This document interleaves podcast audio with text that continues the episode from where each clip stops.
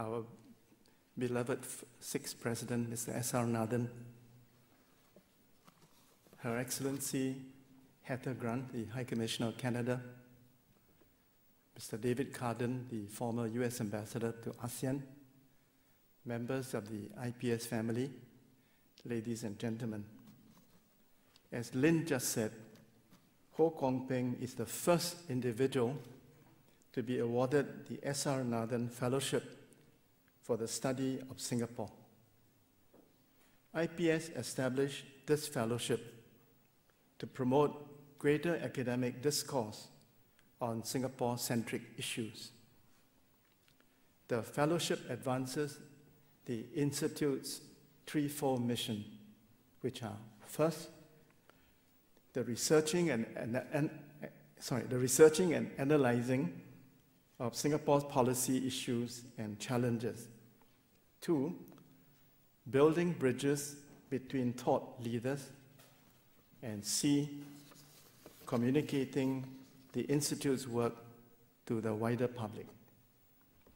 My colleague Arun Mahizhnan has summarized our mission as the ABC of IPS A for analysis, B for bridge building, and C for communication. there is a growing culture of vibrant debate in Singapore on how Singapore should be governed, on the Singapore identity, and on the relationship between state and society. We want the S.R. Nathan Fellowship's ideas to further stimulate such thoughtful discussions. I hope that younger Singaporeans, especially students who are worried about the future, will find a series of IPS Nathan lectures relevant, thought provoking, and reassuring. Ladies and gentlemen, we will not be here today without the kindness and generosity of individual and corporate donors and grant making institutions. To endow the fellowship, IPS raised around $3 million. When you add the matching grant for the government, we have raised a total of $5.9 million for the, for the fellowship. Several of our donors are here today. we have with us leaders from the Tote Board, Singapore Pools, the NTUC Group, Capital CapitaLand, and of course, our own corporate associates who have been our steadfast supporters. I would like to record our deep gratitude to all of them and also to Mr. Kwee Liong Keng, Mr. Casey Chew, who's, who's with us, Mrs. Goh Chok Tong, and Mr. Teo Soon Hock for all the help they gave to the Institute in fundraising.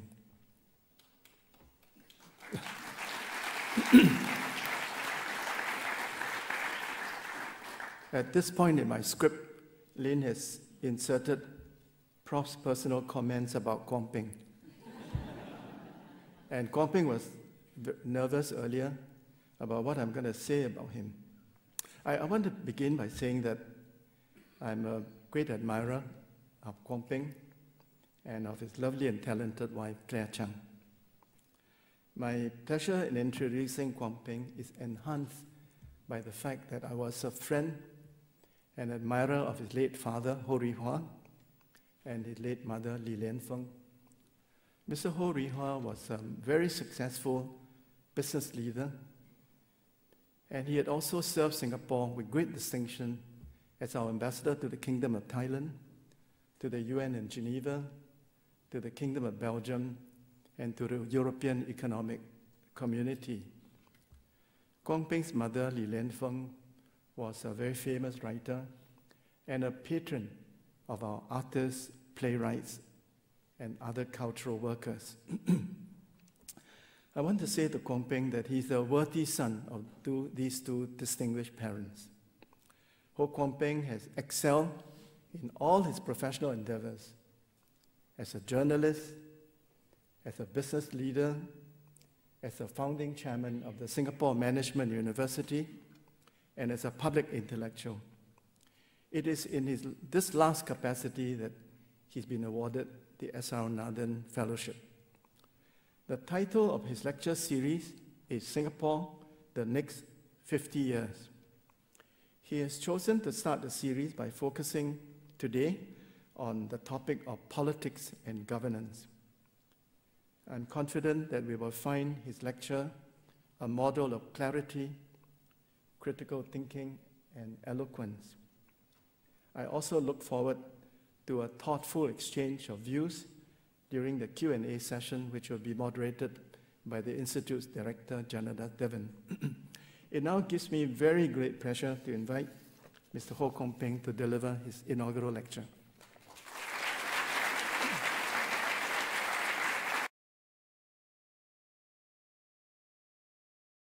Good evening, and welcome to the first of five lectures in the IPS Nathan uh, lecture series.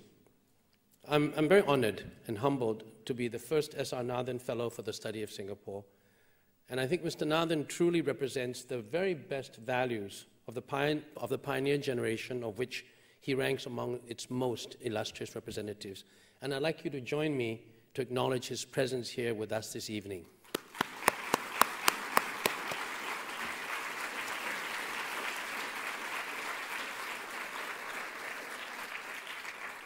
When asked to undertake this fellowship, my first reaction was a bemused um, surprise.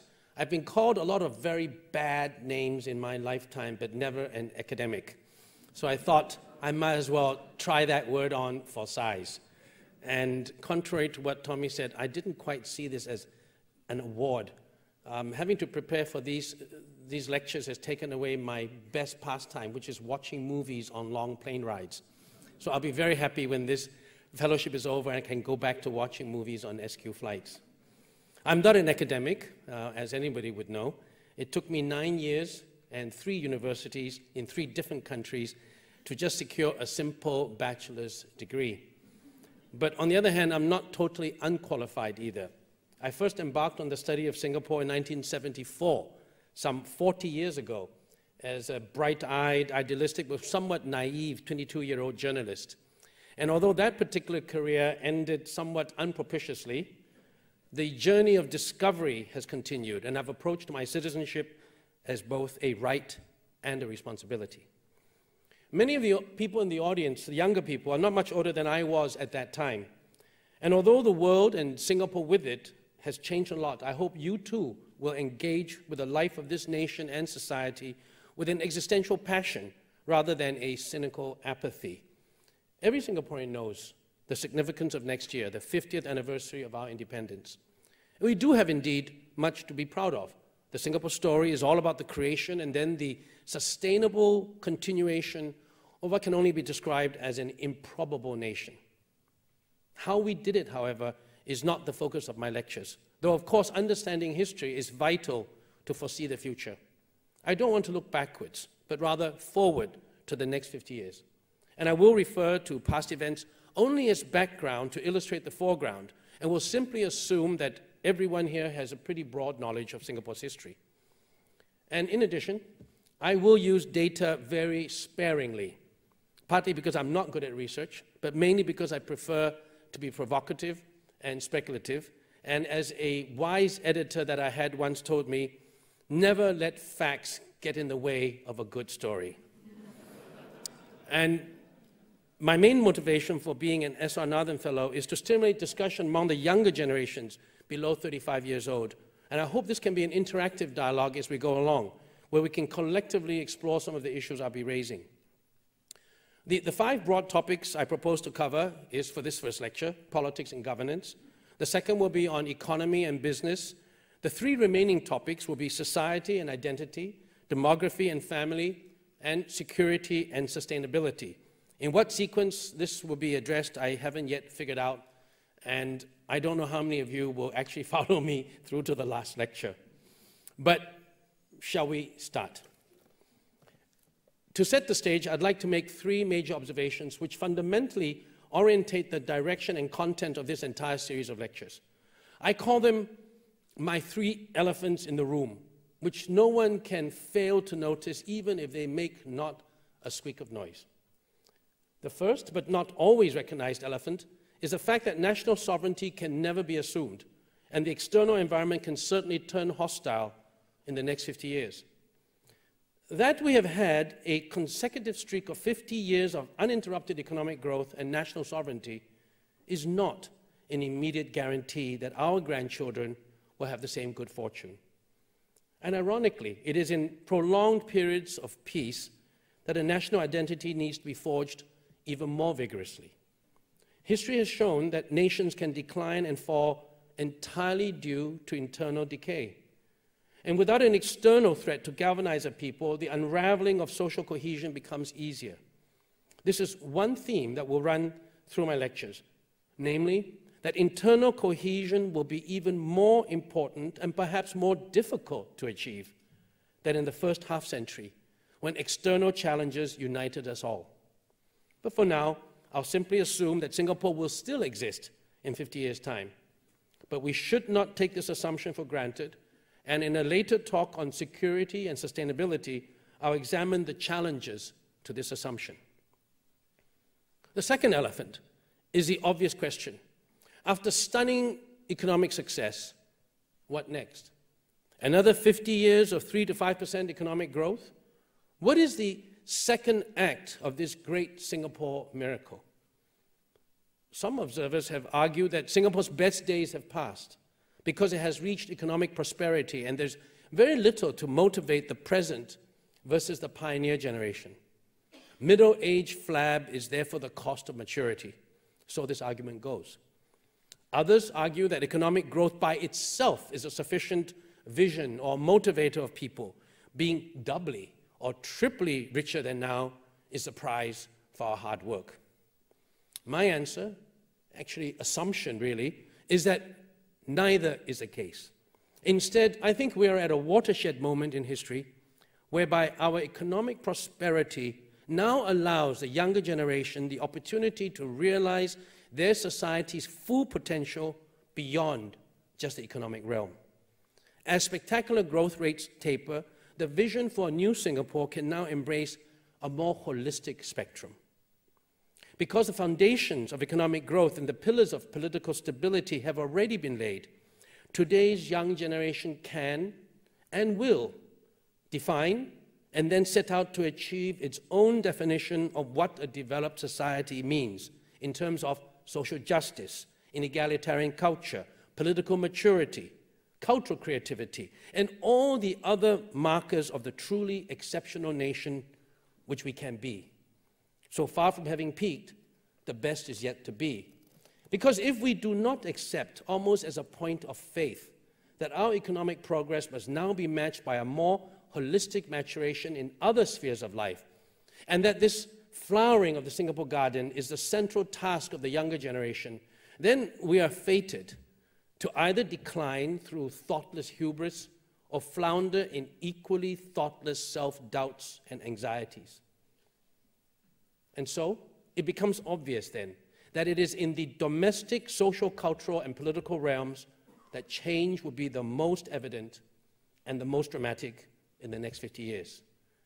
These changes will also involve a process of continual self invention so that the Singapore narrative, while hopefully remaining vibrant and relevant in a constantly evolving world, may not necessarily resemble what it was before. It will not be a tension free evolution, and we will see more heated so called culture wars where the government will hopefully not intervene in a heavy handed and patriarchal manner, but instead allow players from a wide spectrum of civil society to engage and find some mutually acceptable resolution between themselves. This journey towards social, political, and cultural maturity will, in my view, define the next two decades.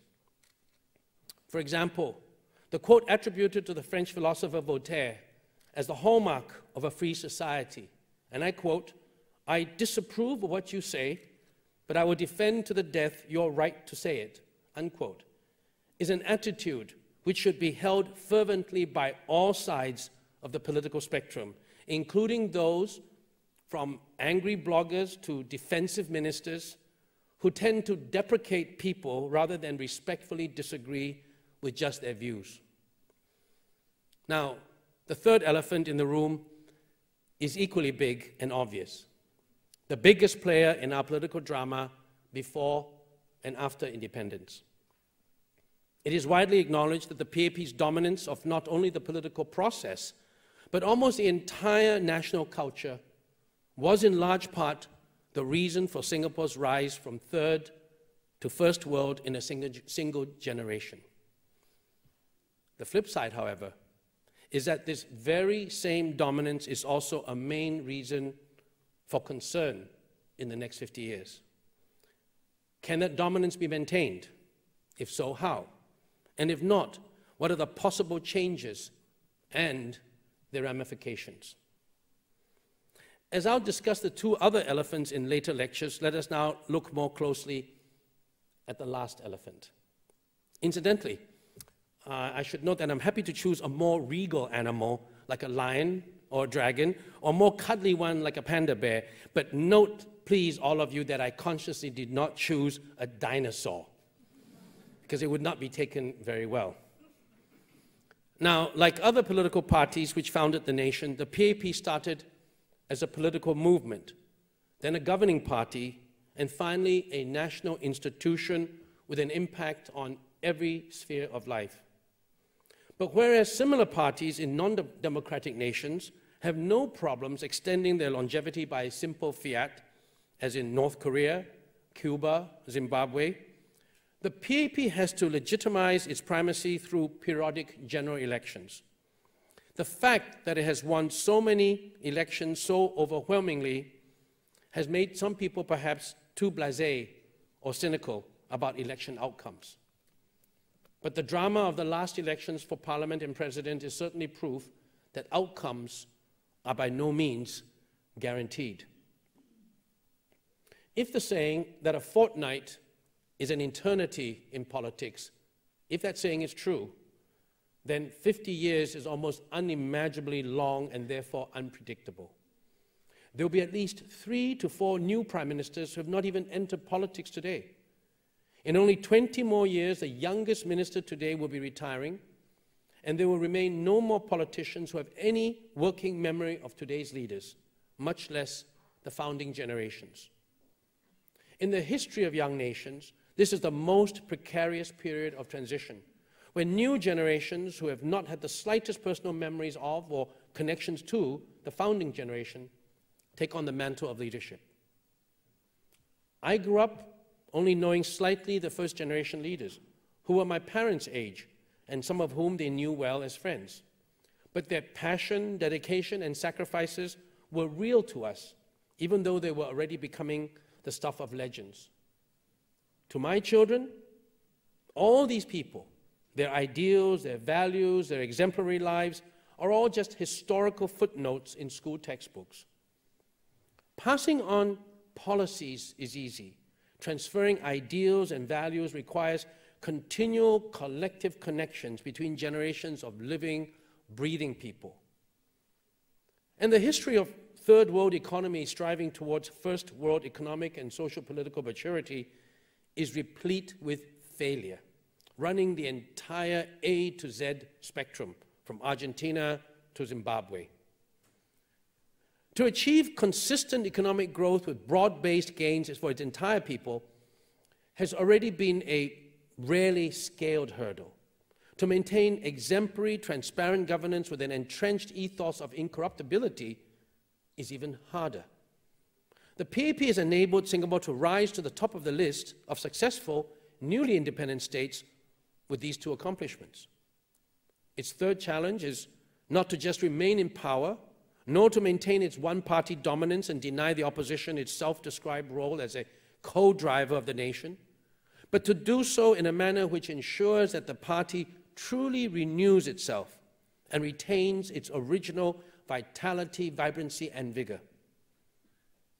But if history is anything to go by, this last task will be very daunting. History has not been encouraging to political parties after three or four generations. Sustained periods of power breeds complacency and hubris, which are always the seeds of self destruction.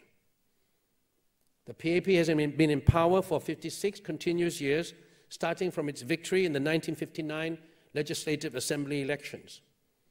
The longest continuously ruling party in a democratic nation is in Mexico, where the PRI, or Institutional Revolutionary Party, lasted for 71 continuous years before it lost control of government.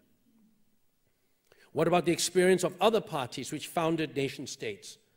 The Colorado Party of Paraguay lasted 61 years before it was ousted. The Israeli Labour Party ruled over 26 years of coalition governments before it also lost power. Near home in Asia, the record is even shorter. The Kuomintang of Taiwan, or the Republic of China, lasted 56 years before it was voted out. The Congress Party of India, which led its independence movement, lasted 49 continuous years. And the Liberal Democratic Party of post war Japan governed for 38 years before it fell. The fact is, democratically elected ruling parties have generally floundered after about half a century to three quarters of a century. They become corrupt, riven by internal strife, and eventually prompt a previously loyal electorate to vote them out. Ironically, however, an electoral loss often enables drastic internal reforms to occur and new reformers to gain control of the party. This new leadership, coupled with disillusionment with the opposition turned governing party, brings the founding party back to power, and a dynamic equilibrium comprising a multi party pendulum becomes the norm. The present ruling parties in Taiwan, Japan, Korea, and Mexico are all versions of this same story. So, this has been the historical trend. It is not to say that political precedents are as immutable as the laws of physics. In another 15 years, 2030, which is about three more elections away, the PAP will overtake the record of Mexico's PRI as the longest continuously ruling party. Now, that I think is very likely to happen, as it has not exhibited the signs of moral exhaustion and the onset of decay which these other parties already reached by their middle age. PM Lee is still robust in his 60s, has an acute sense of the future of Singapore, and remains overwhelmingly popular. The PAP has openly signaled an intention to develop organizational renewal and bring in different types of leaders than in the past. And the most insidious feature of political longevity, corruption, has shown no signs of surfacing yet.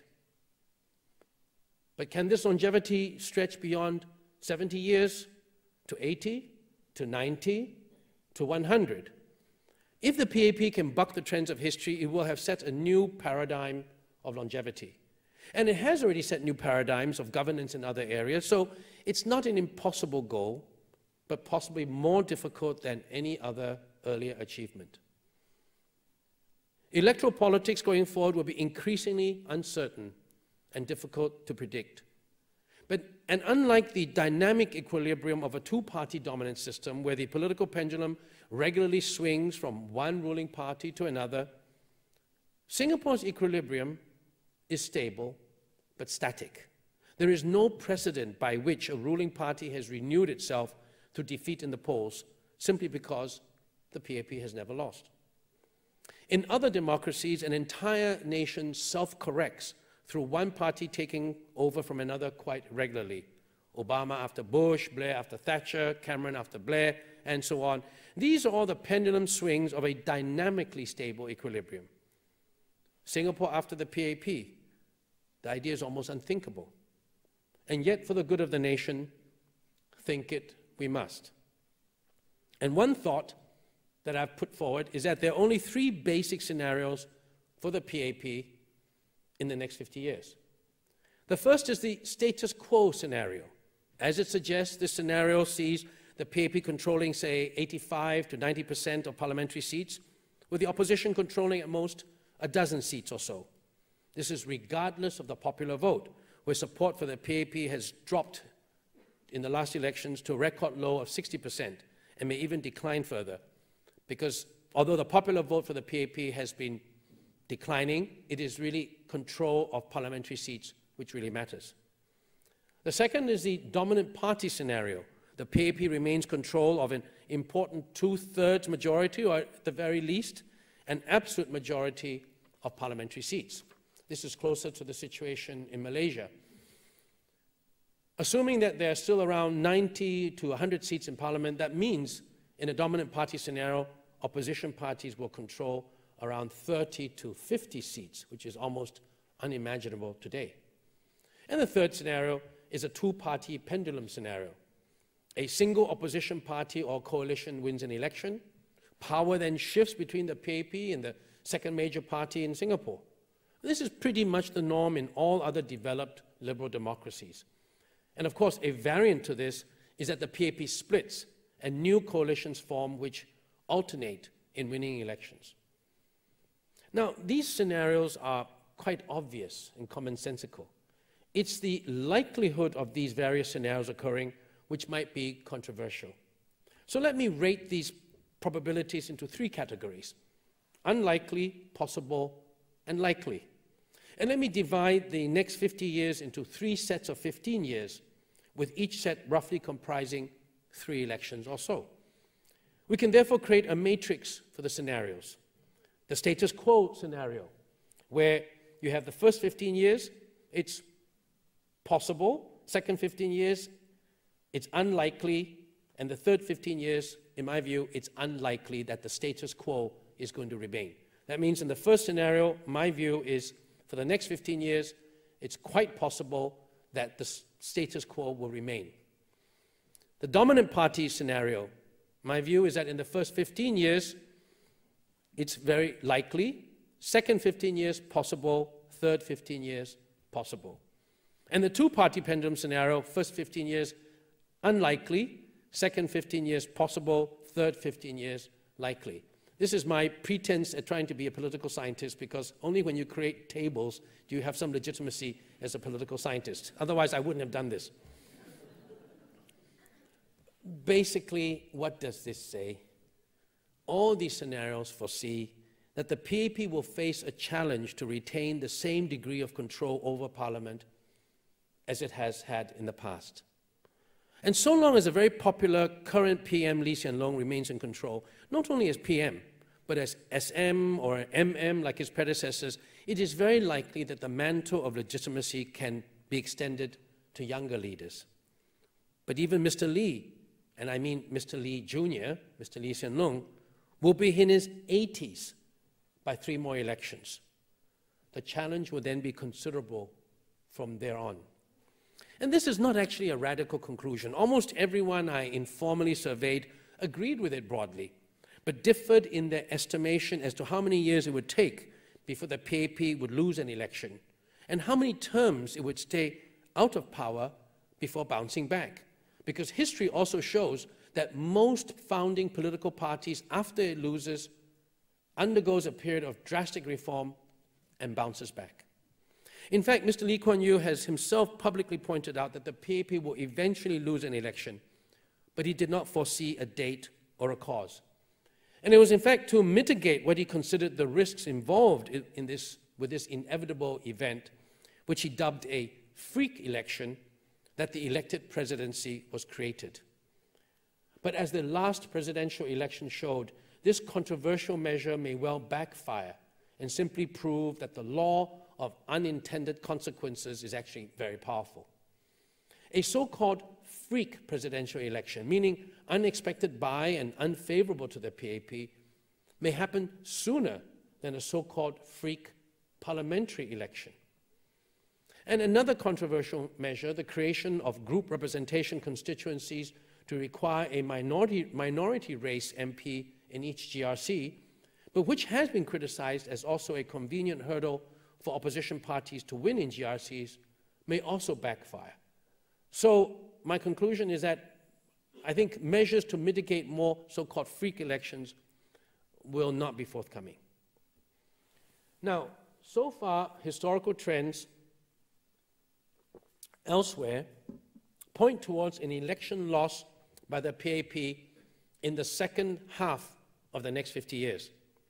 Or to put it another way, it would be extraordinary if that did not happen. The issue we should now consider is what might cause the PAP to lose a general election, given its current overwhelming dominance.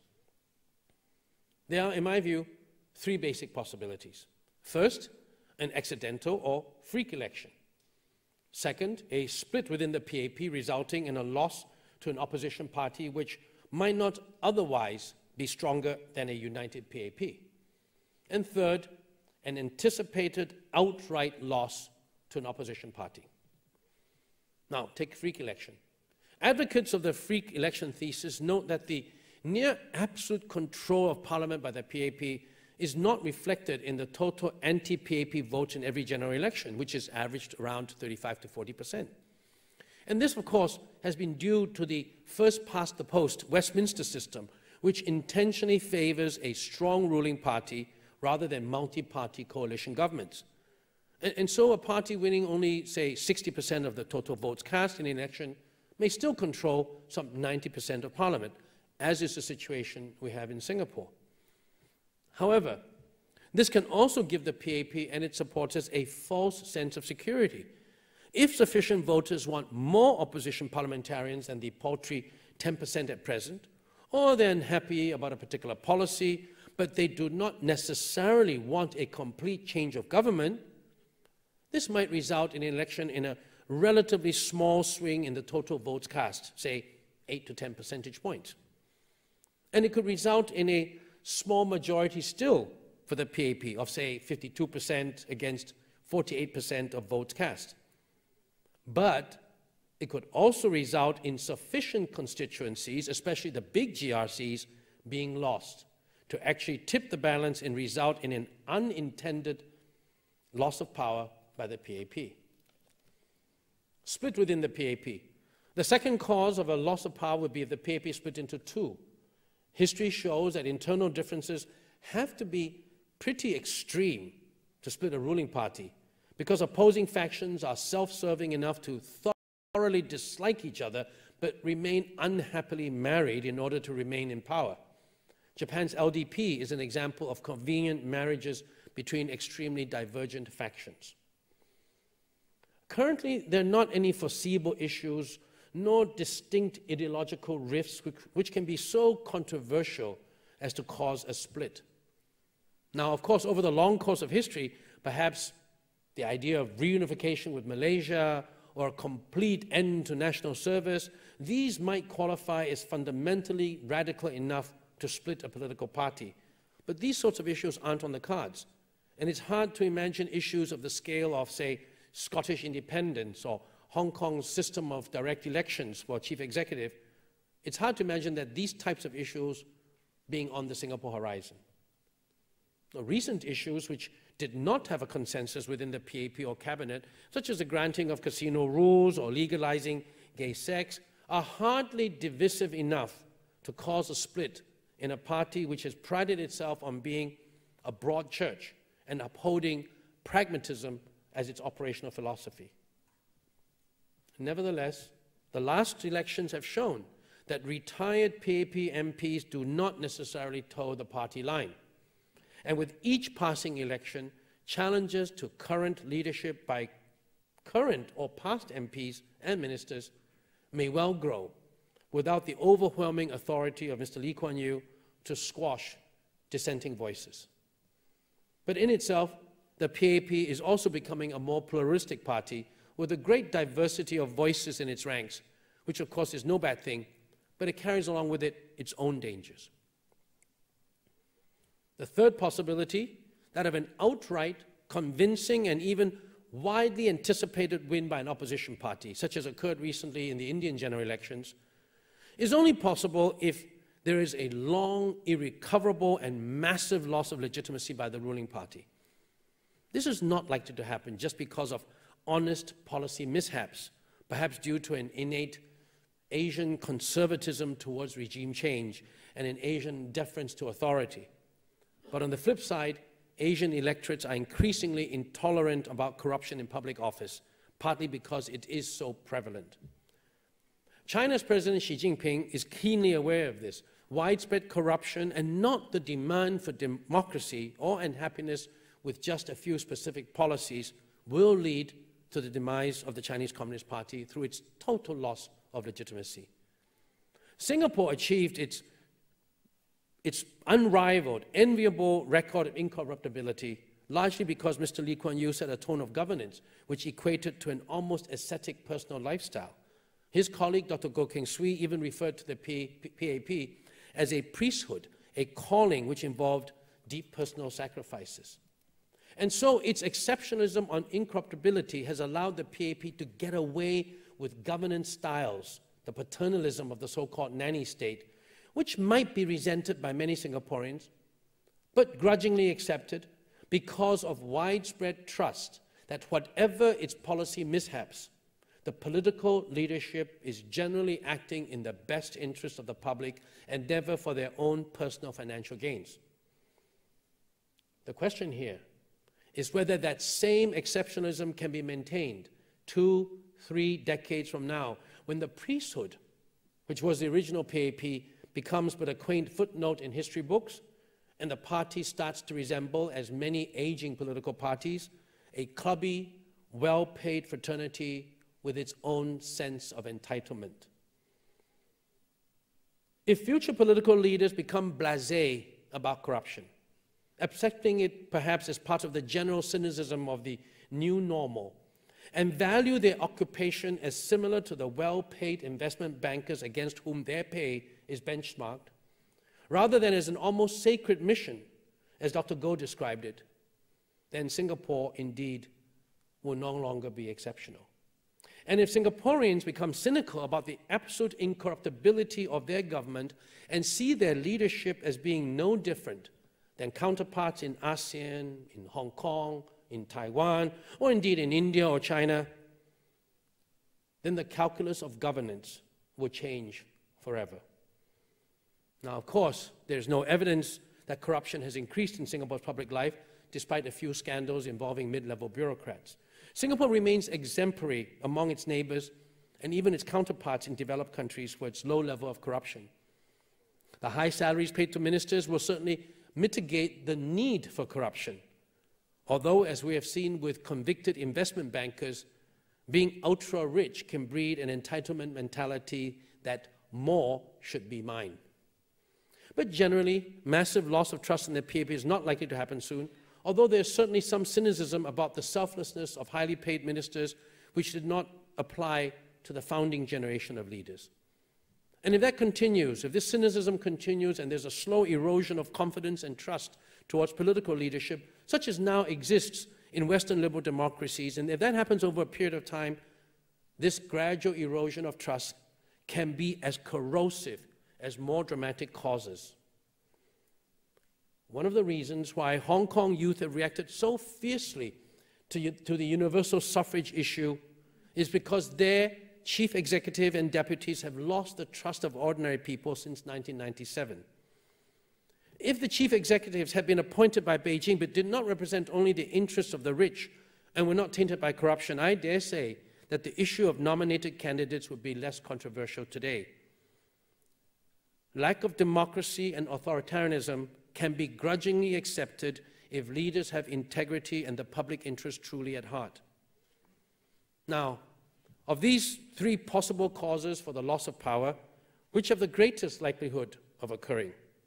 I would personally rate the first possibility, a so called freak election, as having the highest chance, followed by an internal split, and the least likely is an outright, widely predicted loss but this is a pretty arbitrary stab in the dark. In all likelihood, it is the interplay and the combination of these three scenarios in different ways which will pose a challenge for the PAP and its scenario planners in future decades. Now, just as I've highlighted three possible causes for loss of power, there are many factors which can either delay or accelerate these possible causes. One is demography. Singapore is one of the fastest aging nations in the world. Old people are inherently more risk averse than the young. They want to conserve whatever they already have, and be it wealth, health, or benefits. They're not likely to risk what they have for the sake of vague, idealistic notions such as freedom of speech or more opposition in parliament. However, the silver vote can also be vociferous about protecting their own rights. And just before the last general elections, an IPS survey showed that the percentage of elderly swing voters rose to 45.4% compared to only 35.2% in the previous election. And note that the only demonstrations at Hong Lim Park which have been attended by people over 60 years old were those protesting about CPF and Medisave issues. So, keenly aware of their disgruntlement, the government has since launched many initiatives to recognize the so called pioneer generation, including an $8 billion healthcare package. And it'll be interesting to see how this translates into votes. Another factor which could delay or accelerate the possible loss of power is the PAP's organizational structure. The cadre system, found both in the Catholic Church and in communist parties, mitigates against internal fractures. As the joke goes, Lenin was in, fact, was in fact a closet Catholic because he admired and copied the world's most self perpetuating system, whereby the Pope chooses the cardinals who choose the Pope, and together they control hundreds of millions of people. It's therefore virtually impossible for upstart rebels within the Catholic Church or in a Leninist cadre style political party to seize control of the party or the church. Nevertheless, this can lead to internal rigidity and intrigues. Yet another factor is possible loss of economic competitiveness. The trade offs in fast growth but low freedom societies is that the delivery of a rapidly improving material life will offset the relative paucity of civil rights. But as Singapore's economy matures and the low hanging fruits of economic growth have all been plucked, then the economic trade offs begin to fray and the social compact can begin to unwind. A final but very important factor is the relative strength of opposition parties. Other than a freak election, a change of power can only happen if the electorate believes that if given the chance, an opposition party can actually govern. Recent elections have established the credibility of some opposition parties as serious minded, competent, and constructive. The frequently made assertion that Singapore's talent pool is too small to ever have more than one credible, credible political party is actually quickly losing credibility. There are also signs that the electorate is distinguishing between different opposition parties in their credibility, and a sorting out process will result perhaps in only one or two strong opposition parties. One watershed event was the January 2013 by election in Punggol East, where a three cornered fight with two opposition parties and the PAP contesting should have resulted in a PAP victory. But the Workers' Party candidate won largely because the anti-PAP voters all cast their votes for one single party, which they deemed most credible, and there was no splitting of opposition votes. And so the Workers' Party is likely to be the biggest beneficiary from the next election. If and when it wins enough seats to be considered an entrenched party, and there's no hard or fast rule, but perhaps 20% of parliamentary seats or 15 to 20 opposition MPs will make it such, the Workers' Party will find it's going both harder and easier. Harder on one front because the underdog effect, which cushioned it from scrutiny on various levels, will be eroded considerably. It will have to demonstrate that beyond a credible policy manifesto, it must have the organizational depth and cohesion to actually run a country. Easy, on the other hand, because it will have more organizational resources and perhaps even a geographic stronghold from which to expand. And it can also argue that competent management of town councils is a stepping stone to running a city state. Though ideological and policy points of difference are important, the ultimate hurdle in the leap from credible opposition to possible ruling party in the eyes of ordinary, mainly swing voters, is the ability to govern. If the opposition became the ruling party, will the proverbial train still run on time? Will my daily life become more or less of a hassle than before? And therefore, focusing on the Workers' Party's ability or lack thereof to manage the town councils in their own constituencies will be a PAP election strategy. It may also be why the WP is relatively quiet in Parliament, preferring to prove itself on the ground through rigorous door to door canvassing and mundane but important constituency work. And it may also not be accidental that a special body under the PM's office was recently created to coordinate municipal services, recognizing its electoral, electoral importance in the coming elections. And finally, grassroots politics will again, as in the PAP's early years, become more important when the opposition sets up rival community organizations in its own geographic strongholds. This may permeate into the larger civil society, and one possible negative effect may be greater polarization, but it will be offset by, by, by the positive impact of genuine grassroots leadership being tested on both sides and more of a bottom up rather than a top down process of leadership renewal. Whew. I've never been an academic or a lecturer, and I'm not sure I'm going to do this, Mr. Janadas, after the final one. Now I have covered the politics part of this lecture. Let me just delve a little bit into governance before I conclude. A key issue here is governability. To what extent will Singapore be more difficult to govern, regardless of whom is the political party. I can identify several trends which I think will affect governability. First, the ability of governments to control information will continue to erode, despite sometimes frantic or illogical attempts to stem it. Because, because knowledge is power and the ability to control access to information is the key to power, governments instinctively want to be gatekeepers of information. But of course, as everyone knows, increasingly social media and its incredible variety of means for people to connect, even across a heavily censored internet system, is undermining government's ability to shape how people think. Anything censored is still widely available in alternative media, and therein lies the rub. At what point will control and censorship of the mainstream news, cultural, entertainment media, pseudo documentaries? Why do I hear the laughter? I was just referring to a range of media. When will it become counterproductive by not really achieving the purpose of blocking access to information, but instead end up alienating the social activists who, despite their small size and their not being heartlanders, are influencers beyond their numbers.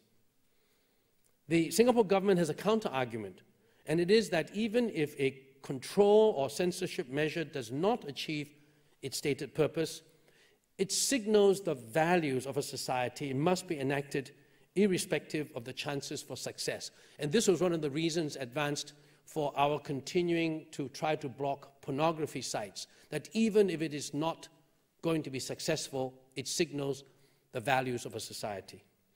So against this whole backdrop, we now have gay penguins singing to Singapore with love. And more of this will happen in future. A second, it will be increasingly difficult to hold the political center together in the midst of polarizing extremes liberal versus conservatives, local versus foreign, pro life versus pro abortion, gay versus straight, and so on. Now, whilst fault lines along race and religion have been contained and have not cracked, the so called culture wars are intensifying. The PAP government has steered clear of siding with any particular viewpoint, and this moderate centrist approach has been largely successful. But as the culture wars escalate, the government may well have to take a stance and offend at least one part of the electorate. But such culture wars in themselves may not be a bad thing if seen as necessary growing pains towards what seems to be an, an oxymoron, but in fact is a desirable goal, and that is a, cohes a cohesive diversity in society. We even see within the Catholic Church itself the, the top leadership, meaning the Pope, having to stimulate discussions on what were previously totally taboo subjects. Thirdly, diminution in the stature of political leadership will encourage the rise of so called non constructive politics. Now, future leaders simply cannot command the sufficient respect and moral authority to just decree what is acceptable and unacceptable criticisms, to have the authority to simply deride wide swaths of criticism as simply non constructive is going to be wishful thinking because people in the future are not going to accept it. However, if political power in Singapore will increasingly be shared between competing groups, as it is now in Hong Kong and Taiwan, it is important that political discourse does not descend to the theatrical farces which now characterize their legislative meetings. In these countries, a political culture of mutual respect has not been established. And it's imperative that this be established in Singapore in coming years so that by common consent of all political players, rather than by ministerial decree, a consensual culture of constructive politics emerges. Fourth, maintaining an ethos of egalitarianism in an increasingly unequal society will require more than political oratory. Now, while Singapore was never a socialist state, its ethos was fervently egalitarian. And this helped to create a sense of common purpose, exemplified by the 1970s concept of a rugged society, which some of us in our 60s may remember, which today sounds quaintly outdated, but did indeed embody a particular ethos. But in recent years, the ostentatious pursuit of wealth rivaling Hong Kong standards has become fashionable. Extolling our casinos, our Formula One Grand Prix, our highest per capita number of billionaires and Lamborghinis in the world is evidence that Singapore has now become a world class city. Such exhortation, such claims to fame could perhaps be dismissed as the crassness of the rich except that this ethos of the elite is occurring just when income inequality has become its worst since independence. The gulf between rich and poor Singaporeans, not only in terms of wealth, but in terms of values, is probably more than ever before and continuing to widen. Even the gap between old money and its sense of responsible philanthropy and the nouveau riche's penchant for affectation and bling is also widening. So besides the sheer economic impact of income inequality is that the ethos of egalitarianism is also unwinding very rapidly. And finally, the absence of a galvanizing national mission and a sense of dogged exceptionalism that we are the little dot that refuses to be smudged out. That disappearance of this dogged exceptionalism as we grow increasingly rich and complacent, it will lead to a sense of anomie, which has been defined as, I, I, I quote, personal unrest, alienation, and anxiety that comes from a lack of purpose or ideals, unquote. Sociologists will tell you about the sense of anomie with a society. This is the disease of affluence, which affects individual people as well as societies. And will we discover that we have arrived only to find ourselves lost again. If all this seems unnecessarily pessimistic, it is because I personally think the danger of hubris right now is greater than the danger of underconfidence. Finally, a discussion of Singapore politics would not be complete without touching on a major player in political governance, the civil service or more accurately, its creme de la creme, the elite administrative service. There has historically been a close association between the admin service and the government, not simply because the civil service has known only one political master in 50 years, but mainly because a large number of cabinet ministers came from the admin service. This has led, on the positive side, to a very close and sometimes seamless relationship between the government and civil service, which is not seen anywhere else in liberal democracies with their changing ruling parties and a, a very clear distinction between the starting and ending points of a political versus public sector career. The negative side, which has been most mentioned, is the lack of intellectual and experiential diversity between the political and public sector elites, resulting in groupthink and a uniformity of perspectives. This ultimately leads, it is argued, to a lack of creativity in solutions to problems, a blinkered view of the world and how people will react to policies, and a lack of robustness in policy debates. A new dimension, which may be emerging, is the impact of the new normal, with its increasing uncertainties over the electoral performance of the PAP in successive general elections on the civil service. A civil service whose identity has been so closely tied to the fortunes of the ruling party can become demoralized and disoriented if the ruling party is increasingly uncertain of its own future.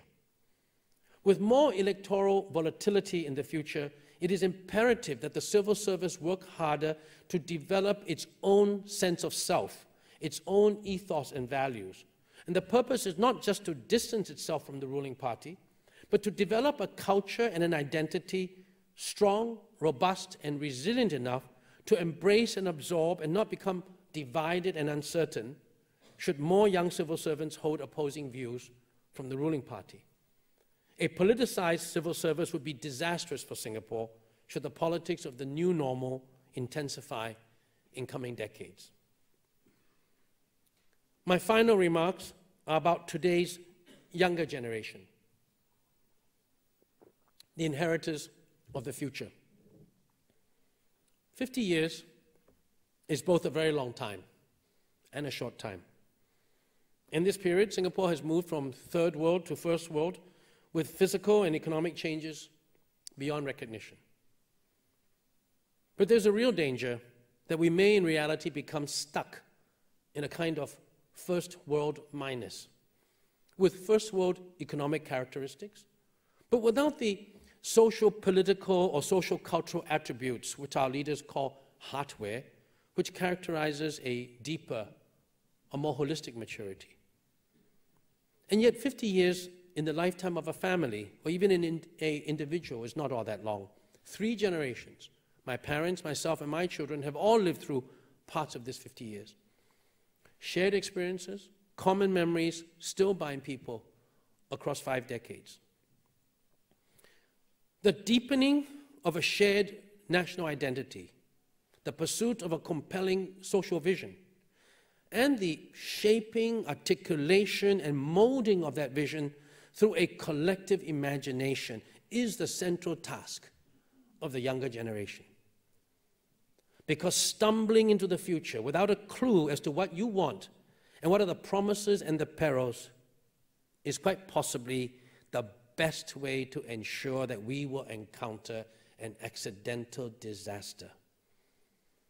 Now, thankfully, I have not, in my conversations with young people, encountered either the hubris or the immobilizing self doubts which I was afraid of. It's not as if the young people I spoke to were very happy with the state of affairs in Singapore today. Far from it. Almost everyone I talked to was critical of one issue or another, and to varying degrees. But what impressed me was the overwhelming sense of what sociologists call self agency, the simple notion that I can change things. I'm in control of my life and my future. As someone who's been somewhat depressed by the tired cynicism of my own peers, I've found this boundless optimism, some would call it the naivete of youth, tremendously encouraging. Our young people are not apathetic, nor are they sycophants, but they take the society they live in today as a given, a matter of fact reality for which they neither feel the same degrees of gratitude or resentment as members of my generation. They have also broadened their vision of Singapore, my home, to be more than just relentless but unidimensional economic progress, to include other aspirations. The thoughtful young Singaporean today recognizes that the vision of a future Singapore cannot simply be a top down narrative but will have to be co created from the ground up. They regard the government and the PAP as a matter of fact, not a savior, not a tyrant, but someone like a parent who is respected but must be grown out of. And clearly, a, paternalist, a paternalistic political culture is not going to excite, much less retain, the loyalty of younger Singaporeans. Whereas in my generation, the government and the PAP were always the reference point around which all discussions revolved, whether positive or critical. Today's young people seem to be bored by too much purely political discussion. They just want to move on, to talk about what next. And what next means a myriad of civil society causes, sometimes similar, sometimes overlapping, sometimes even opposing and contradictory causes. What unites them all is the immediacy of self agency, not waiting around for somebody else to do something you think is needed, but doing it yourself. This kind of political DIY or do it yourself attitude has, I believe, in the past decade encouraged a participatory democracy which actually resembles Singapore's early years, but which then surrendered to a long period of developmental authoritarianism during perhaps my growing up years. One striking example I'm sure you're all aware of, which was not imaginable in my generation, was the response to the famous gay penguins episode, which I do truly hope will go down in Singapore's history as a kind of comic relief we need as a nation while we tackle the bigger issues. Now, the fact that some bureaucrats banned some children's books as pro gay and anti family is not unexpected and not dissimilar in logic to the banning of chewing gum or long hair decades ago. But 20 years ago, such bureaucratic actions, not necessarily about LGBT, but about anything else, would have been met by only grudging acquiescence. But as a sign of the times, including the power of social media, the response this time was some 400 young parents decamping to the National Library to read the banned and the to be pulped books to their children. It was not a strident political demonstration, more like a children's outing. But the point was clear. And the same is true for the unprecedented 26,000 people who gathered at the Pink Dot event, not just to celebrate gay rights, nor to oppose the government, but to celebrate the increasing diversity and self agency of civil society. So I conclude today's talk with a hopeful view of Singapore politics in the next 50 years, simply because in the larger picture, I do not see the ossification of an aging political elite increasingly out of touch with the restless youth, such as led to the Arab Spring, nor do I see fundamentally divisive issues, such as in Hong Kong, over its relationship with China, nor the exhaustion of old Europe, unable and unwilling to confront big, difficult issues. At 50, Singapore is still a young nation in search of its own future. I don't think there are more or fewer challenges ahead than in the past 50 years. There will simply be different challenges. And it will be the task of subsequent S.R. Nathan Fellows to continue identifying and debating them. And I hope I've started the ball rolling. I just want to end and add an endnote to this lecture. A few weeks ago, my wife and I visited the British Museum's latest exhibition in London entitled Ming, Ming Cao, 50 Years That Changed China. This period from 1400 to 1450 saw an unprecedented flowering of Chinese civilization in the arts, diplomacy, and trade. It was best exemplified not by its emperors, but by the Muslim eunuch Zheng He. His armada of ships with over 20,000 people on each voyage and on ships 10 times larger than any of its European contemporaries traveled to all corners of the world a century before Columbus and Vasco da Gama. But the point is not that. The point was what the curators noted in that exhibition that this golden period of Chinese civilization coincided with, or was in fact caused by, a proactive philosophy of ethnic, religious, intellectual tolerance, an intentional cultivation of diversity, and a purposeful curiosity to know the unknown. In subsequent dynasties, the closing of the Chinese mind led to centuries of darkness and humiliation, which are only now ending. The moral for Singapore is twofold. First, that 50 years is a long enough time for people to create wonders.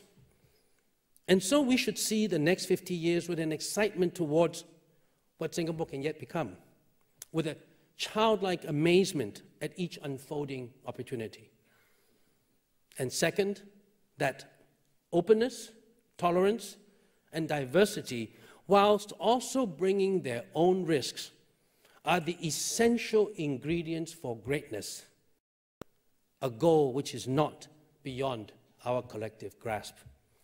Thank you for your indulgence today, and I hope to see that some of you will still show up in three weeks' time at the second lecture. Thank you.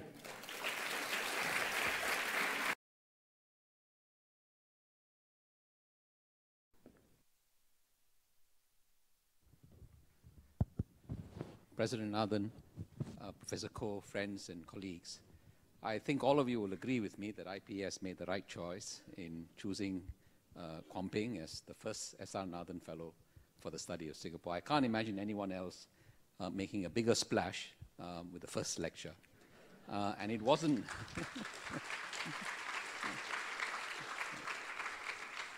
we have about um, 30 odd minutes uh, for questions.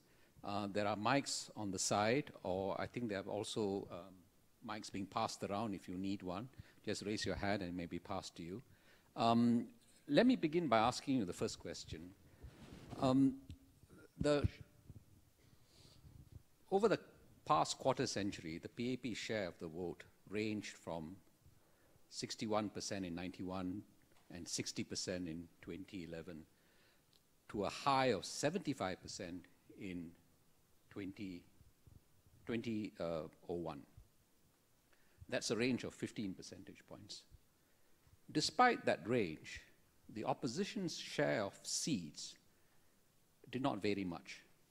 It ranged from about two in most of those general elections to four in 1991 to six in the last general election. Even if the share of the opposition votes were to rise by five percentage points, the next general election, whenever it is, if that distribution, if that share of the votes distributed equally around Singapore, you would perhaps see the opposition gain one GRC. And vice versa, even if the PAP's share of votes were to rise by five percentage points, it probably will not see any increase in its seats. This is because we are a city and a country. Um, any part of Singapore looks the same as any other part of Singapore, more or less. Um, two party systems in first past the post election electoral systems usually have very strong socio-economic divides that coincide with regional differences. Just like in the American South or in Britain's case, even when Maggie Thatcher was all powerful, uh, the Labour Party had a toehold in North England and Scotland. Um, and therefore, with even 30% of the votes, they had a sizable number of seats in Parliament. So, among the three scenarios that you have listed, I would propose a fourth, which is the alternate dominant party scenario. In other words, you'll have a situation where one party or another gains slightly more than 50% of the votes, and you'll see a sea change.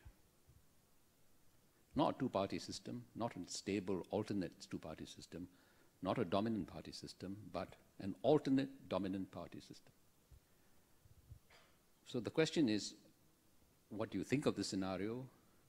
What are the dangers it poses, um, if any? And three, what might, what might we do, or should we do something to avoid such a scenario? I'm not quite sure I understand the alternate dominant party. In other words, you're not going to have a system where even if you have, say, one party getting 55% of the votes, the other party 45%, you're not going to have a case where the opposition party will be something that is so strong as to pose an alternate government in the, in the, in the way traditional two-party systems work. Right. So you have 55, 45 votes, or seats in parliament. Right. Yeah, you not long, you're going to have one dominant party being succeeded by another dominant party. Because this city, this is a city in a country, and this is why in most, in many American cities, you have in effect one-party municipalities. But when you say, I mean, I can see a scenario where, like you see in Malaysia, right, where you've got a dominant party still, but Yeah. you've got now a strong opposition Yeah. that is getting close to, to crossing beyond the two-thirds majority line. That's still a dominant party scenario. Yeah. Or, if the way you put it, eh, the ruling party loses And it power. loses everything. It loses, yeah, it, Mostly, becomes, it loses everything, meaning it becomes um, an opposition you- party. Yeah, you may have a system where it'll be one, the, another party with, uh, say, 80, 80 seats with 55% of the votes. Oh. And, uh, and the PAP with six seats. Not an alternate, not a stable. Okay, yeah. so you might get a situation, I mean, to be specific, you might get a situation where it is super freak, Yeah. right? Super Yeah, yeah. freak. Yeah, yeah. So you've got the Workers' Party now having the, re, like, similar to the PAP. yeah, The Workers' yeah. Party having not just um, majority seats in Parliament, it has an overwhelming That's dominance. right. Well, I mean, I suppose, my, what's my view of that? I'm not sure I would consider it very likely, but I would think that if it does happen, um, what's likely to happen is similar to in Taiwan, where you had the DPP. I don't think the Workers' Party itself would like to have a situa- situation where suddenly it has 80 seats in parliament because it's going to probably be voted out in subsequent elections. So, yeah, I mean, that, anything is possible, um, but I wouldn't think it is that likely. I would think a more likely situation is the, um, uh, the ruling party might just barely lose, and it will be still a sizable uh, minority.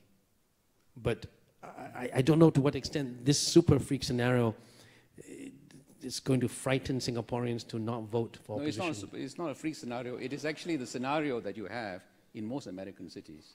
One or the other party dominates particular because cities are uniform, more or less. Every part of the city looks more or less like every, every, every other part. But let's uh, turn it over and, and have members of audience. Yes. Please, you have a mic over there.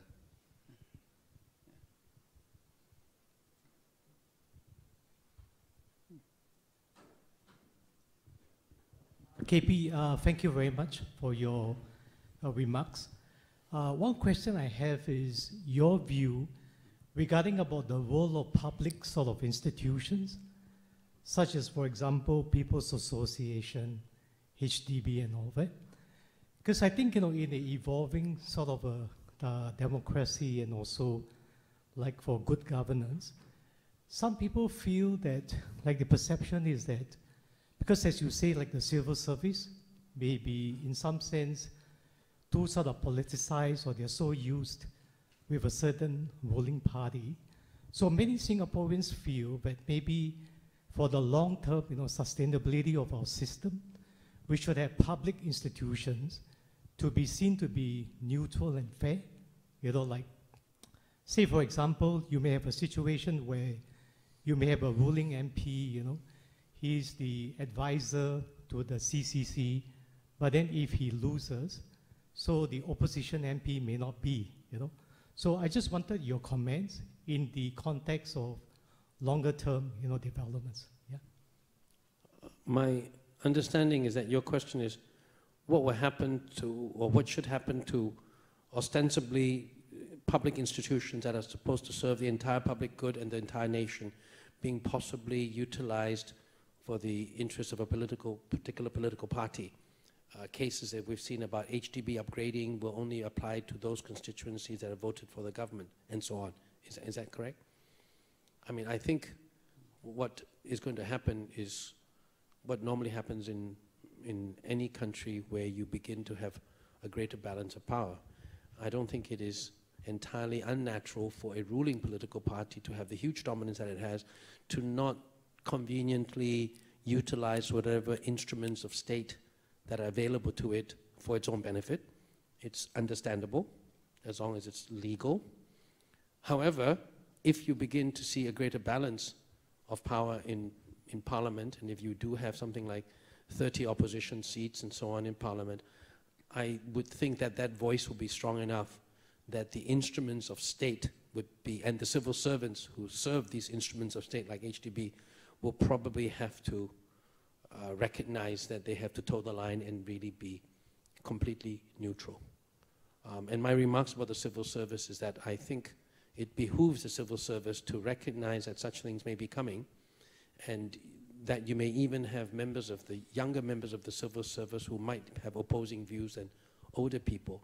And it's critical for the civil service to not become um, politicized. Such things, if they continue, will tend to politicize Singapore, and it would not be good for politics of Singapore.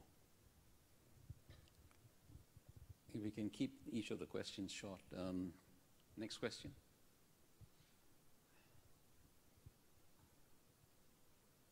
You've stunned them into silence. yes, please, Casey.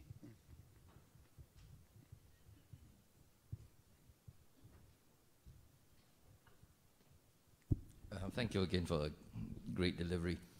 The question is, do you, what would happen if indeed in a super freak election, the Workers' Party came to power, would the government, would the PAP allow this? Meaning to say, will they accept it? Or will there be, you know, an unprecedented military takeover? Casey, do you think I am stupid enough to even want to bother to answer that question? Next question, please. I'm not going to be baited by you. Thank you. We have a citizens' army. In other words, if that were to happen, most of the soldiers would have voted for the other party. yeah.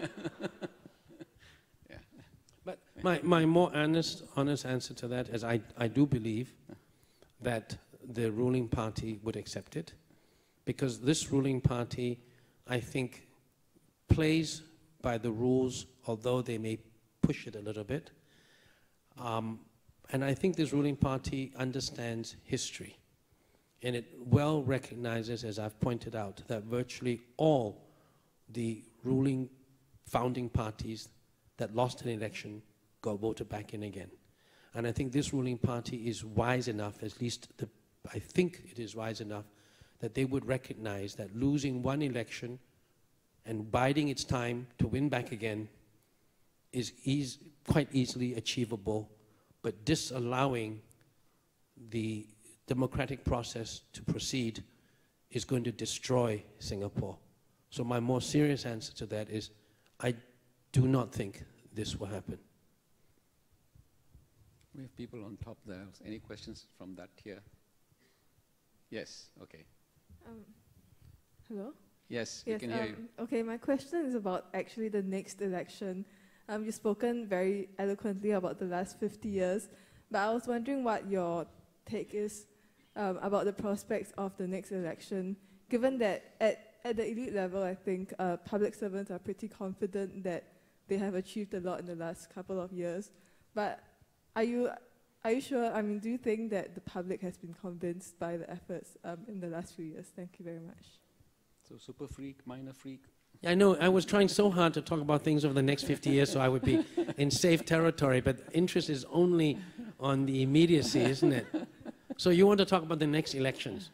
How many, how many, you want to start betting now? We could start, I do that with Janadas always. We take bets at dinner venues about how many percentage the the PAP vote will be, and so on. But uh, more seriously, what is your question about how do I foresee the PAP performance to be in the next elections? Yeah, I mean, generally, would it improve or, or not in the next election? You know, I mean, honestly, I, I wouldn't know. I can only tell you what I, I hear. I hear that there, there are sections of Singaporeans for whom the the desire for having an alternative voice is so strong that they want to clearly see an entrenched um, opposition. I have to admit, I have not seen anyone or met anyone who's voiced openly that they, want, they wish to see a change of government.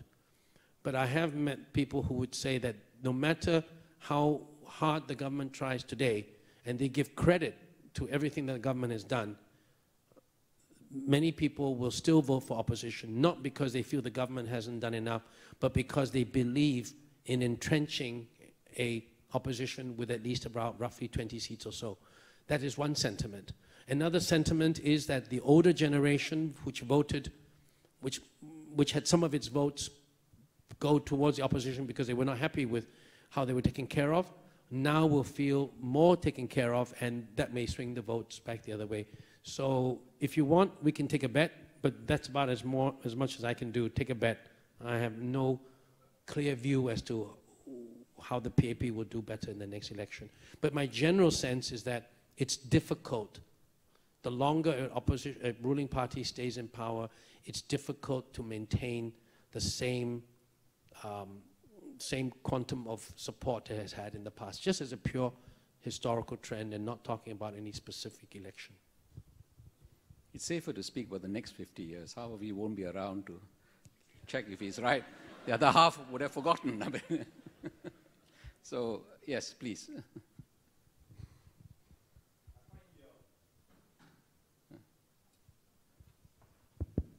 I find your comment about uh, the older people um, are, are, forming the protesters at, at Hong Lim Park.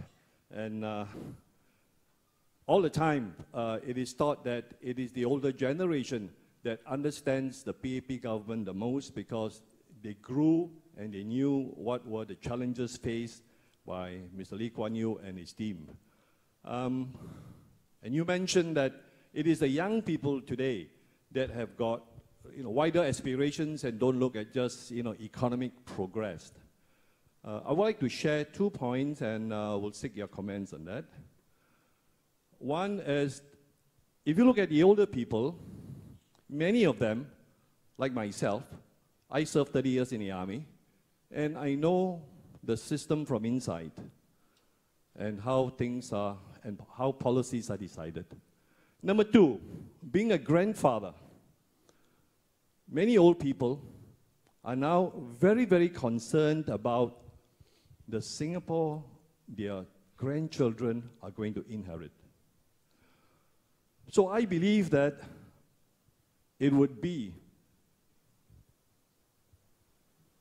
serious if the government doesn't understand why the older generation are not going to buy the pioneer generation package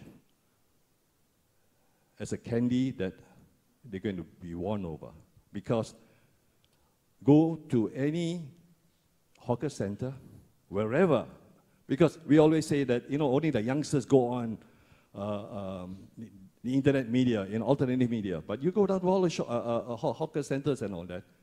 Now, just only two weeks ago, uh, could you I wrap was, up your, yeah, your sure. comments? Yeah, yeah. Just only two weeks ago, I was at uh, Parkway Central Market and now people do not whisper when they talk about why they dislike about what's happening. They talk at the top of their voice.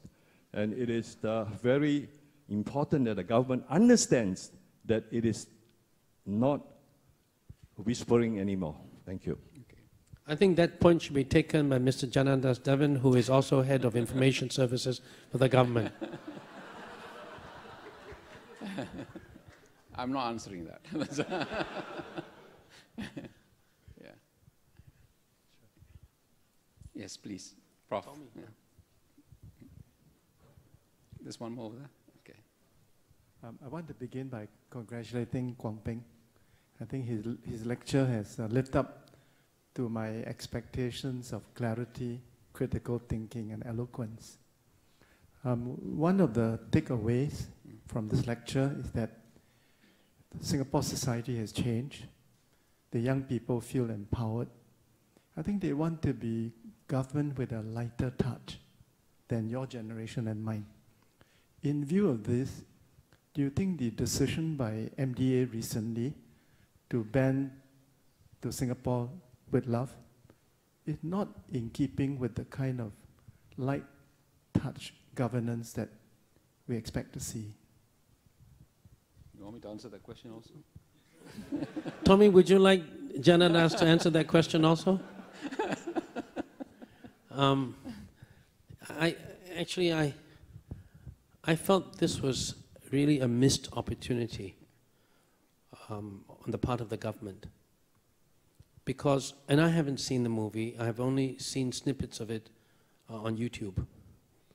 The snippets I saw were of really aging people in Thailand, elsewhere, who may have really posed a threat to Singapore by being hardcore communists.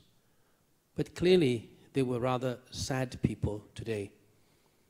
And my sense is that if the government had not just banned it, but in fact welcomed it and screened it and used it as an opportunity to educate Singaporeans, that there was a hard, ruthless struggle for the soul of Singapore. Some people won, some people lost. Those who lost are not to be treated badly. They believed in what they sought to do. But most importantly, the sense I think any Singaporean would have if they watched that movie, if you trust Singaporeans, is the same sense that when our government many years ago allowed us to go to China. Remember, many years they did not allow us to go to China because they thought we would then be duped into communists. What happened when we went to China was that we sensed an empathy for Chinese culture. But when we came back to Singapore, we were ultra grateful for the society that we live in. And I think this could have been a great opportunity for younger Singaporeans to recognize that the people who are out there as exiles, they're not terrible people. They believed in their cause. But, but we would, younger Singaporeans would have understood that it is so fortunate that the PAP won. Because the system that we live under today, for all its faults, would have been much better than the system that would have existed if they had won. It would have been a system of Cuba. It would have been Vietnam. So we missed an opportunity by simply saying that these were self-serving people. We all know they're not threats to Singapore anymore. They are self-serving. Who would not be self-serving? But at the same time, are Singaporeans not, I guess, educated, mature enough to recognize that the battle for the soul of Singapore was won by the people who should have won. And they won. And be magnanimous enough to let this be a teaching exercise. So I found it unfortunate because it could have, I think, even made younger Singaporeans realize what actually happened. And by banning it on the grounds of being self serving means that we have to postpone the period of education and of history being really, I mean, history will have to be rewritten. And I think when history is rewritten and Operation Cold Store is examined and everything else, history will still come to the conclusion that the battle was won by those who should have won. And we do not need to write the history every line and chapter. Let it be enough room for others who may be self serving to say their piece. So I found it unfortunate because I think it would actually have helped to illustrate the reality of what the PAP went through and how they made the right decision. And the battle that Lee Kuan Yew had to fight was a real battle with real people that are not just in history books. I think we have questions for time for three questions. Yeah. Mr. Ho, thank yeah. you for your wonderful lecture. My question is that what are the factors has been uh, molding the Singapore society uh, I think in the past 50 years that education, income, uh, whether you are blue collar, you are uh, white collar, kind of decides which flat you are living on so that uh, these social statistics like uh, uh, foreign flat, HDB, or private housing making sense to statistics and to know how they move around the social ladders. But what are going to be, are these factors still be relevant in the next 50 years with internalization, with the internet, with uh, young people? And uh, what will be the factors in the next 50 years? Thank you. I'm not quite understood what you meant by the previous factors. The previous factors like uh, uh, the people usually, because they usually go by, uh, by their own family, and they are bounded by the, the parents' income and where they live and their friends. And with now the society is changing with a lot of inflow of people from international and with a lot of inflow of uh, uh, information and how these change things will be affecting uh, people's growth in the next 50 years. Well, I'm, I think how, I think there are a lot of fundamentals that will not change um, in terms of how people value themselves relative to others. Relative wealth, relative deprivation, uh, that will not change. If your question is how will, how will Singapore change because of the big influx of foreigners over the next 50 years, um, I guess my point would be we've always had an influx of foreigners. Singapore is an immigrant society. We are having a particular period now, um, just like Hong Kong is having a, a super strong reaction to mainlanders because of the huge uncontrolled influx of mainlanders into Hong Kong, making Hong Kong people feel a loss of identity. Uh, there will be periodic periods where the influx of foreigners uh, will make many Singaporeans feel uh, slightly xenophobic. But to the extent that we're in, we are basically an immigrant society, I don't think that would change. In terms of how we value ourselves, whether we have a three room flat or five room flat or whatever, th- those are fundamental human attributes that we always look to compare ourselves with our neighbors. What I do not think will change in Singapore, and I hope will never change, if you look at Hong Kong and you look at Singapore, is that someone has said, I think very astutely, Hong Kong has a lot more freedom than Singapore, but Singapore has a lot more social justice. As long as Singapore preserves its sense of social justice, as long as we preserve fundamental ethos of egalitarianism, I think these things, if they don't change, I think we would still remain the society that we are today, even in the midst of globalization. We have time for perhaps two more questions. The lady over there, and then gentleman over there. Um, You touched on uh, the growing income uh, disparity or a growing disparity, uh, breadth in income, and I was just wondering, Could, you- could you say that again? I missed that.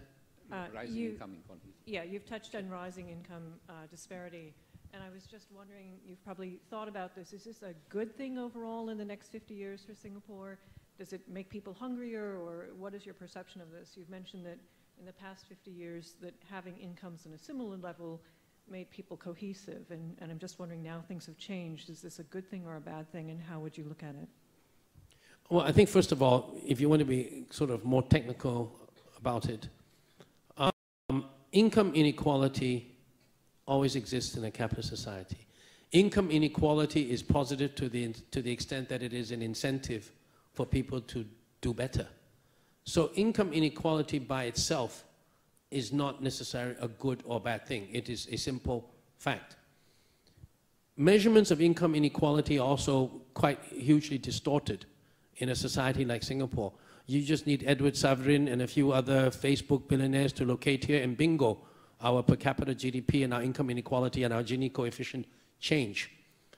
I think what is important are two points.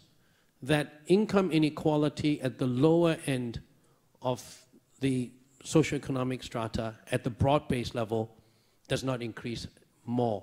And we had that happening because, and this happens everywhere in the developed world with the digital age and with an information-based society, those with lower skills tend to be left behind.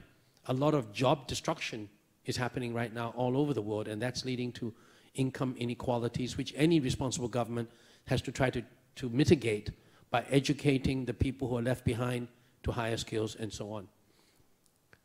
I think what is equally important, though, and this is why I mentioned it, is that although there will always be income inequalities in all societies, the ethos of egalitarianism is hugely important. Because as long as I earn, I will earn less than you, but so long as I feel equal to you, so long as you treat me with the same amount of respect, we can have income inequality, but we can have an egalitarian society. That is very different than a communist system where we're all essentially equal. So the ethos of egalitarianism within an unequal society is something that I think is hugely important because pure absolute income inequality will always persist.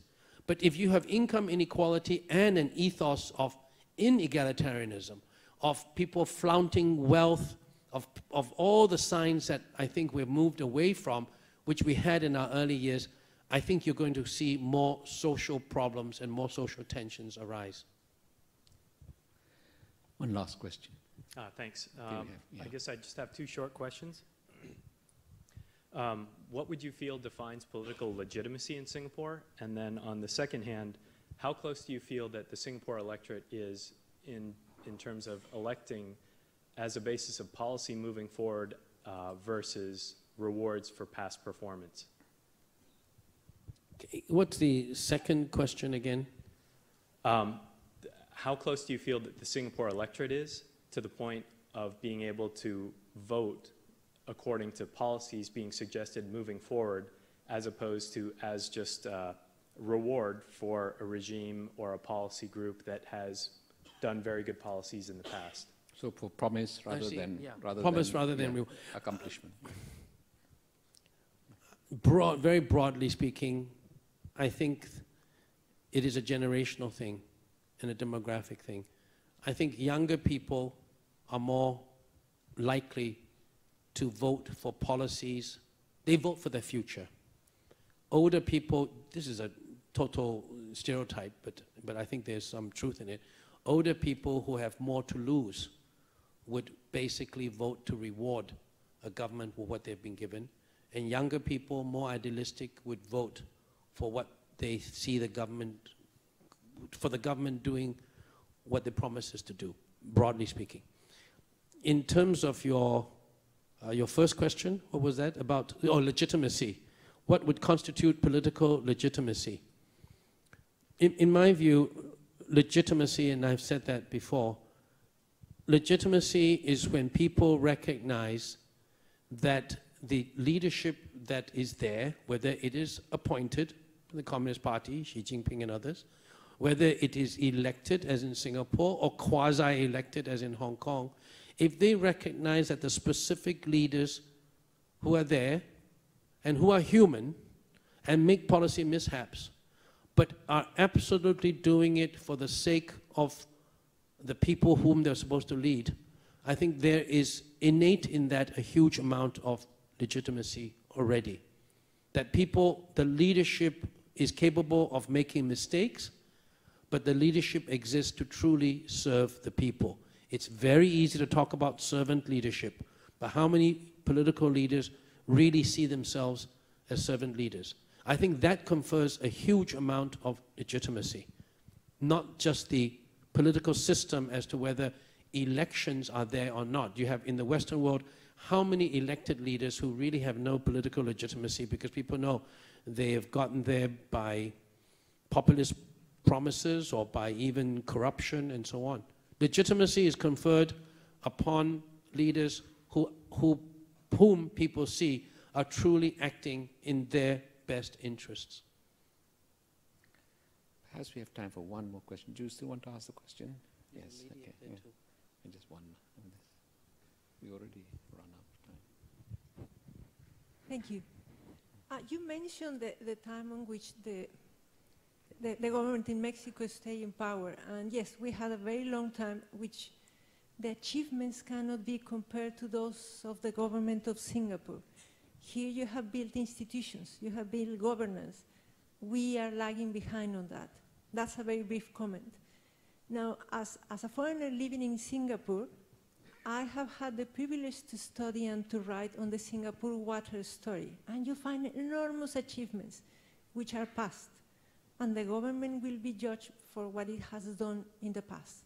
And now we, the, the future comes, right? And you mentioned that you have talked to young people, and they want to participate. How do they want to participate? How, uh, how do you do it? By voting only, or, or is there the realization that the changes that people want to see mean that you also have to change? And you may have to change in terms of concrete things as your lifestyle, for example. What is the thinking? No, of course, I can only talk about the young people that I meet, whom my children are kind enough to arrange for me to meet. Otherwise, I don't have all the opportunity to meet young people. But I would put it in contrast to my generation. In my generation, we generally sat around and griped. Okay, we would sit around, drink beer, and we would criticize the government on all measures. Or some people would be audacious enough to go and run in a political party, etc. But because the government was so over dominant, it basically did all the good things in which you just sat back and just enjoyed it, or they did all the things that you didn't like and you went and criticized them. But it was, it was those two extremes. I think young people today, as, as I said in my, in my talk, I think young people today are less uh, concerned about this, the government being there as the center of everything against which they either complain or they, they love. It is there, it is a presence, but it is this sense of self-agency, the, the fact that they just go and do things to express their views, as happened with the Pink Dot event, as happened with the Gay Penguins. These are events that would not have happened in my time because they were not, those two events were not partisan political events. They were not in support of a partic particular political party. They were just young people basically saying, I don't agree with this, or in the case of Pink Dot, I celebrate diversity. People just go out now and do what they want to do to express themselves. This sense of self-agency, I think, is much stronger now among young people than it was during my time. And it is, it is this same sense of self-agency which I think, if it crosses to the majority of young Singaporeans, this is what gives me hope for the future of Singapore. Thank you. Um, all good things have come to an end. Uh, that's the bad news. Uh, the good news is that he's going to do this another four times. Uh, and I hope for the uh, next four lectures there'll be more young people uh, present. Um, so uh, thank you very much. Um, and your next lecture is three weeks from now. have we fixed the date? Yeah, we fixed the date? November 12th. Okay, November 12th, keep that free. you're going to speak on economics then, I think. No? Yeah, okay. so it's settled. Um, same location. Uh, okay, details will be, uh, uh, will be, will be announced later. Can you, can you please call me Professor yeah, Ho? Yeah. Thank you. Thank you very much.